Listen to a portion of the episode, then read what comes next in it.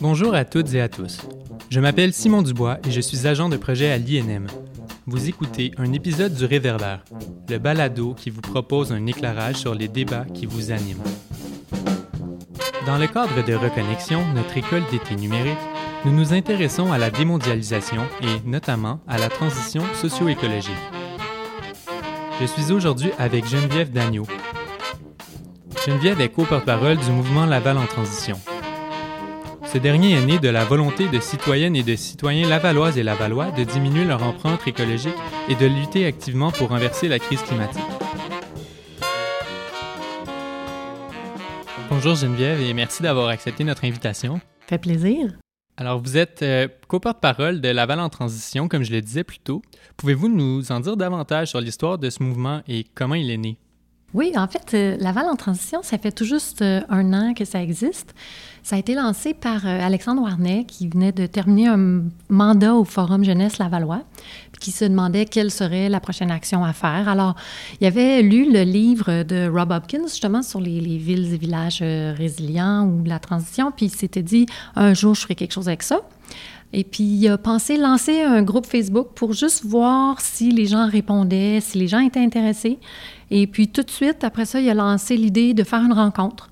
Et puis là, s'en est suivi quelques rencontres où ils ont fait le visionnement du euh, film euh, en transition 2.0. Et puis là, après ça, rapidement, ils, ont décidé de fonder une OBNL pour euh, pouvoir aller chercher des moyens de se financer pour les actions lancées. Et ben c'est ça. En nous, ils ont, ils, ont, ils ont, eu leur lettre patente pour une OBNL. Et euh, de là, après ça, il y a eu une AGA de fondation au mois d'octobre. Il y a presque un an, en fait, ça, ça, ça, a commencé. Donc, dès le départ, il y a un an, il y avait déjà un bon engouement. Et concrètement, quelles actions euh, mène Laval en transition? En fait, pour son lancement, Laval en transition a commencé par faire une conférence avec euh, Dominique Champagne et Laure Varidel du Pacte pour la transition. Ensuite, ils ont organisé un rassemblement pour faire partie de la marche pour le climat l'an dernier, le 27 septembre, avec euh, Greta. Ensuite, euh, ben là, il y a eu l'organisation de certaines conférences au Collège Montmorency euh, sur la crise climatique ou sur des actions qu'on peut faire pour être en transition, comme planter des arbres ou choisir ses arbres, etc. Puis il y a eu des rencontres d'actions qui se sont faites pour faire en sorte que les citoyens se regroupent puis laisser émerger les idées. Puis dans ces rencontres d'actions-là, ben les gens arrivent puis on les accueille, on leur demande en fait ce qu'ils ont envie de faire, qu'est-ce qui les amène à Laval en transition, c'est quoi leurs idées. Ils se regroupent par champ d'intérêt et puis ils vont discuter. Et puis après, ben Laval en transition, l'OBNL peut un peu les aider euh, avec le site Internet, avec euh, le fait qu'on ait une OBNL, on peut déposer des projets, euh, faire des appels à projets. Alors, de ça, bien, il est, arrivé euh, des groupes sur l'autonomie alimentaire, sur des réflexions sur le vélo. Ensuite de ça, il y a eu, pendant la pandémie, le groupe s'est comme transformé en un groupe de soutien solidarité pour Laval. Et on a développé des conférences sur le thème Penser l'après-crise, qui était en collaboration avec Coalition Climat Laval. Puis, on a abordé toutes sortes de sujets comme la résilience, la transformation socio-économique et écologique euh, avec euh, Mélanie Bosby du Front commun pour la transition énergétique. Ensuite, il y a eu euh, les, grands chantiers de l'urgence climatique, enraciner la transition à Laval, construire une communauté apprenante et innovante. On a eu une conférence des incroyables comestibles et puis de, du commissaire au agroalimentaire à la ville de Laval. Puis d'autres conférences.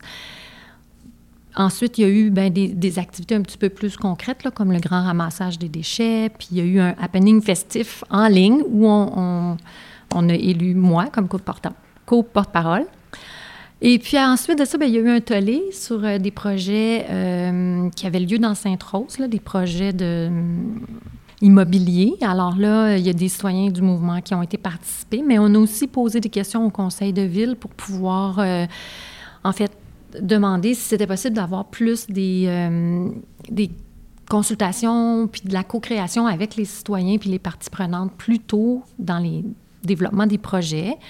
Et puis, euh, la Ville, en fait, ont réfléchi, ont aimé l'idée. Et euh, Laval en transition a lancé une discussion citoyenne sur l'acceptabilité sociale des grands projets immobiliers pour, en fait, déposer un rapport auprès de la Ville sous peu. Et puis, dans le fond, c'est ça, le fondement, c'est vraiment de rassembler les citoyens et puis de permettre qu'ils puissent euh, se parler ensemble. Puis en plus, au travers de ça, bien, on, s'est, on est rejoint des réseaux comme euh, Demain le Québec, qui a été initié par la Fondation David Suzuki, puis aussi euh, le Front commun pour la transition énergétique qui pilote le projet Québec Zen. Félicitations, c'est franchement impressionnant pour une première année euh, d'existence seulement, surtout dans le contexte de la pandémie et où il y a eu euh, des mois où euh, tout a été confiné. dans votre cas, vous êtes ingénieur de formation. Comment vous êtes-vous intéressé au mouvement de transition? En fait, moi, c'est comme depuis toujours, je m'intéresse à l'environnement. J'ai à cœur tout ce qui touche à la planète, puis même quand moi j'étais à l'université, on entendait déjà parler qu'il fallait faire des choses pour l'environnement, qu'il y aurait des changements climatiques. Puis moi je me disais que, en fait, on allait avec toutes les connaissances qui se développaient, tout ce qu'on nous enseignait à l'université, je me disais, ah, c'est merveilleux, les gens vont, vont se mettre à trouver des solutions, puis on va penser à ça. Puis finalement, c'est pas ça qui est arrivé, c'est vraiment comme le développement économique qui a pris le dessus, la délocalisation et tout. Puis on dirait qu'on a vu que les, problèmes environnementaux grossir et grossir, puis ça m'interpellait de plus en plus. J'ai trois enfants, donc je me disais, mon Dieu, quel genre de planète on va leur laisser, quel genre, dans quel genre de société ils vont vivre. Et puis, euh, c'est ça. Alors, à un moment donné, j'ai comme décidé de faire un changement de carrière, puis je me suis inscrite à l'université pour euh, aller faire un DESS en éco-design, puis apprendre sur euh, l'éco-conception, les synergies industrielles les, ACV, les analyses de cycle de vie, tout ce qu'on peut faire en fait pour pouvoir euh, changer la façon qu'on produit puis qu'on développe les, projets, les idées. Bien, je suis content que vous ayez abordé brièvement euh, la mondialisation. Selon vous, de quelle façon la mondialisation influence-t-elle la crise écologique que nous vivons? Et d'abord, je ne sais pas si vous pouvez me donner une petite définition de ce que c'est pour vous la mondialisation. Oui, bien en fait, on a pensé à ça, la mondialisation, parce que pour nous, la mondialisation, c'est plus l'idée d'être en contact euh, globalement avec les, les, autres cultures à, l'échelle mondiale. On peut être en contact avec d'autres pays, d'autres gens. Et puis, c'est plus pour nous la, la globalisation. Euh, dans le fond, de, de, l'économie qui est la source du problème, parce qu'on on pense, les entreprises pensent en termes de en termes économiques avant tout, avant de penser aux impacts même sociaux. Puis on le voit aujourd'hui avec les, la pandémie ou même là avec Trump qui a même dit, bon, ben, on refait des industries chez nous parce que les jobs sont partis. On a besoin à un moment donné d'emplois. Puis c'est sûr que quand on pense globalement, ben tout peut s'en aller à l'extérieur facilement juste parce que c'est moins cher. Donc, euh, c'est sûr que le, c'est ça, la mondialisation, ça a ses bons côtés parce que c'est aussi à travers la mondialisation qu'on est rapidement en contact avec tout ce qui se fait à l'extérieur. Il y a plein de, mouvements inspirants de villes euh, sur lesquelles on peut se baser pour partir des initiatives, des actions qu'on veut reproduire localement. Et la transition que vous prônez est inspirée euh, des mouvements des villes et villages en transition qu'on appelle maintenant municipalité en transition, euh, dont Rob euh, Hopkins a été le fer de lance. D'abord, pourriez-vous, s'il vous plaît, nous expliquer c'est quoi ce mouvement-là?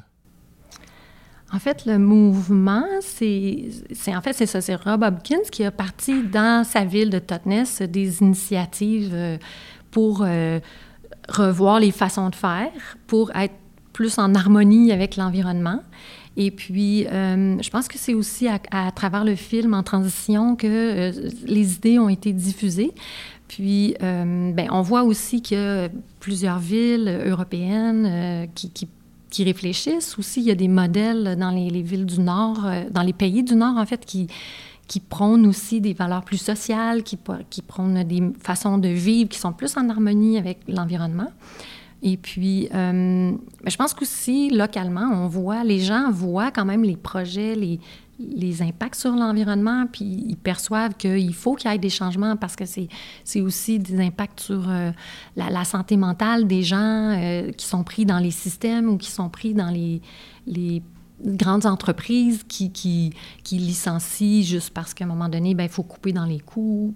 Puis, donc, c'est comme une grande chaîne, tout est interrelié, puis donc, quand, le mouvement est parti, je pense que ça a été initié là-bas, mais en même temps, ce sont des problèmes que beaucoup de gens vivaient, puis ça, émerge. C'est pour ça que ça émerge super rapidement. Quand Alexandre a lancé la en transition, les gens ont tout de suite dit oui, il, faut qu'on fasse quelque chose, il faut qu'on s'implique. On ne peut plus laisser juste les, élus, les gouvernements prendre des décisions. C'est ça le modèle un peu de Totnet, c'est que c'est les, gens qui ont pris euh, les choses en main. Donc un modèle qui, qui, veut vraiment que les choses partent du bas plutôt que du euh, haut. Et ce mouvement-là estime euh, qu'une relocalisation des savoir-faire est nécessaire pour favoriser la transition socio-écologique. Est-ce que euh, la démondialisation et la relocalisation sont des synonymes? Bien, en fait, pas nécessairement, parce que la relocalisation, c'est vraiment euh, l'idée d'être plus résilient, parce que là, on l'a vu durant la pandémie, on attendait des masques ou des gants qui, qui étaient fabriqués ailleurs. Donc, on s'est dit, ah oui, ça n'a pas de sens, il faut vraiment qu'on puisse compter un peu plus sur euh, euh, nos, nos, entreprises pour nous fournir les produits dont on a besoin. Donc, la relocalisation, probablement qu'elle va se faire plus à travers les besoins qu'on va identifier euh, pour être justement résilient face au changement climatique, face euh, aux prochaines pandémies, parce que tout le monde dit qu'il y en aura d'autres, puis même celle-là, on n'est pas encore passé au travers, puis on voit qu'elle est encore en train de changer nos manières de faire. les gens réfléchissent. Déjà, juste d'être dans le télétravail, euh, les gens revoient la façon qu'ils peuvent vivre, la façon qu'ils peuvent... Euh, accéder aux choses de l'extérieur. Euh, bon, c'est sûr que ça peut faire en sorte qu'on fait venir plus de choses à la maison, puis là, il euh, faut, faut, travailler cet aspect-là aussi, mais dans le fond, c'est comme... c'est pas exactement la même chose que la démondialisation, parce que la démondialisation, c'est vraiment la réorganisation de l'économie internationale. Donc, c'est à une autre échelle, en fait, mais ça va dans le même sens. Et dans ce cas-là, comment on se réapproprie les savoir-faire exportés pour pouvoir faire face aux crises futures? Et premièrement, est-ce que c'est possible de faire ça? Oui, moi je suis convaincue que c'est possible. Parce qu'en en fait, il a été possible d'aller dans un sens, parce qu'on a mis nos efforts dans un sens. Alors, c'est l'idée, c'est juste d'essayer peut-être d'aller dans un autre sens. Ça se tient plus d'une question de volonté, en fait, que de possibilité. C'est quand on se met tous ensemble pour atteindre un objectif, on peut y arriver. On a juste à penser à euh, l'exploration spatiale. On voit bien que toutes les nations euh, qui ont les moyens, qui, puis le désir, ils mettent leurs efforts pour aller dans le même sens, puis réussissent à faire des missions pour aller sur Mars, pour aller explorer, pour faire une station spatiale. Donc, ça veut dire que c'est des choses qu'on n'aurait même pas pu imaginer il y a un siècle ou un siècle et demi qui se font aujourd'hui, puis en même temps, tout le monde y croit, tout le monde pense que c'est capable, c'est possible. Alors, c'est la même chose. Puis aussi, il faudrait peut-être euh, comme redonner de la valeur au métier de la, création puis de la production de biens, parce qu'on a progressivement délaissé tout ça. Mais en même temps, euh, il y a un aspect qui est gratifiant à ce travail-là. Puis on a même arrêté de montrer à nos jeunes dans les écoles comment cuisiner, comment euh, coudre, fabriquer des objets. Euh, dans, dans, mon temps, moi, il y avait l'économie familiale, puis on goûtait un petit peu à tout ça, puis ça permettait aux jeunes de, de, voir s'il y avait des capacités manuelles, puis comment le, travail manuel aussi, on peut s'absorber dedans, puis ça peut être très gratifiant de produire quelque chose. Ça demande un effort, ça demande de surmonter euh, les obstacles liés à la matière, puis ça, ça engendre aussi beaucoup de fierté. Puis aussi, ça nous permet vraiment de prendre conscience de, de c'est quoi euh, créer un objet, que ce soit un vêtement ou un, outil ou peu importe, puis de, voir que ben, quand on investit du temps dedans, ça lui donne plus de valeur que, d'aller simplement l'acheter au magasin puis d'économiser parce qu'il n'est pas cher. Donc, euh, il y a tout ça, cette façon-là de refaire, de, transmettre, de sensibiliser, de, de, montrer aux jeunes, puis aussi peut-être euh, de changer aussi notre manière de penser à nous, parce que des fois, les gens disent Ouais, mais là, maintenant, j'ai les moyens, j'ai les moyens de m'acheter quelque chose de mieux, de m'acheter quelque chose de neuf. Mais quand on a les moyens d'acheter quelque chose de nouveau, ben qu'est-ce qui se passe avec l'objet qu'on avait déjà, tu sais, qui, qui a perdu peut-être de la valeur à nos yeux, mais qui a encore une certaine valeur et qui peut avoir une utilité, puis qui n'est pas nécessairement à la fin de sa vie utile. Donc, c'est plus une question de revoir nos, nos, nos paradigmes à nous en tant qu'individus puis société pour justement voir les choses puis investir d'une autre manière, euh, développer des nouveaux métiers, euh, puis euh, aller vers une économie plus verte, là, mais dans le sens où la façon qu'on pose nos gestes est plus en lien avec la planète, l'environnement. Sur une autre note maintenant, est-ce qu'il existe selon vous euh, des liens ou une certaine solidarité entre les mouvements écologistes des différentes régions au Québec? Euh, ben oui, justement, comme je disais plus tôt, on est devenu membre de, de, de Mail Québec. C'est un réseau qui a été un peu qui a mis justement ensemble toutes les initiatives, euh, parce qu'il existe euh, d'autres villes en transition à travers le Québec. Il, existe des, mouvements comme Demain Verdun et tout ça. Et puis, c'est ça, la Fondation David Suzuki, ils ont décidé que...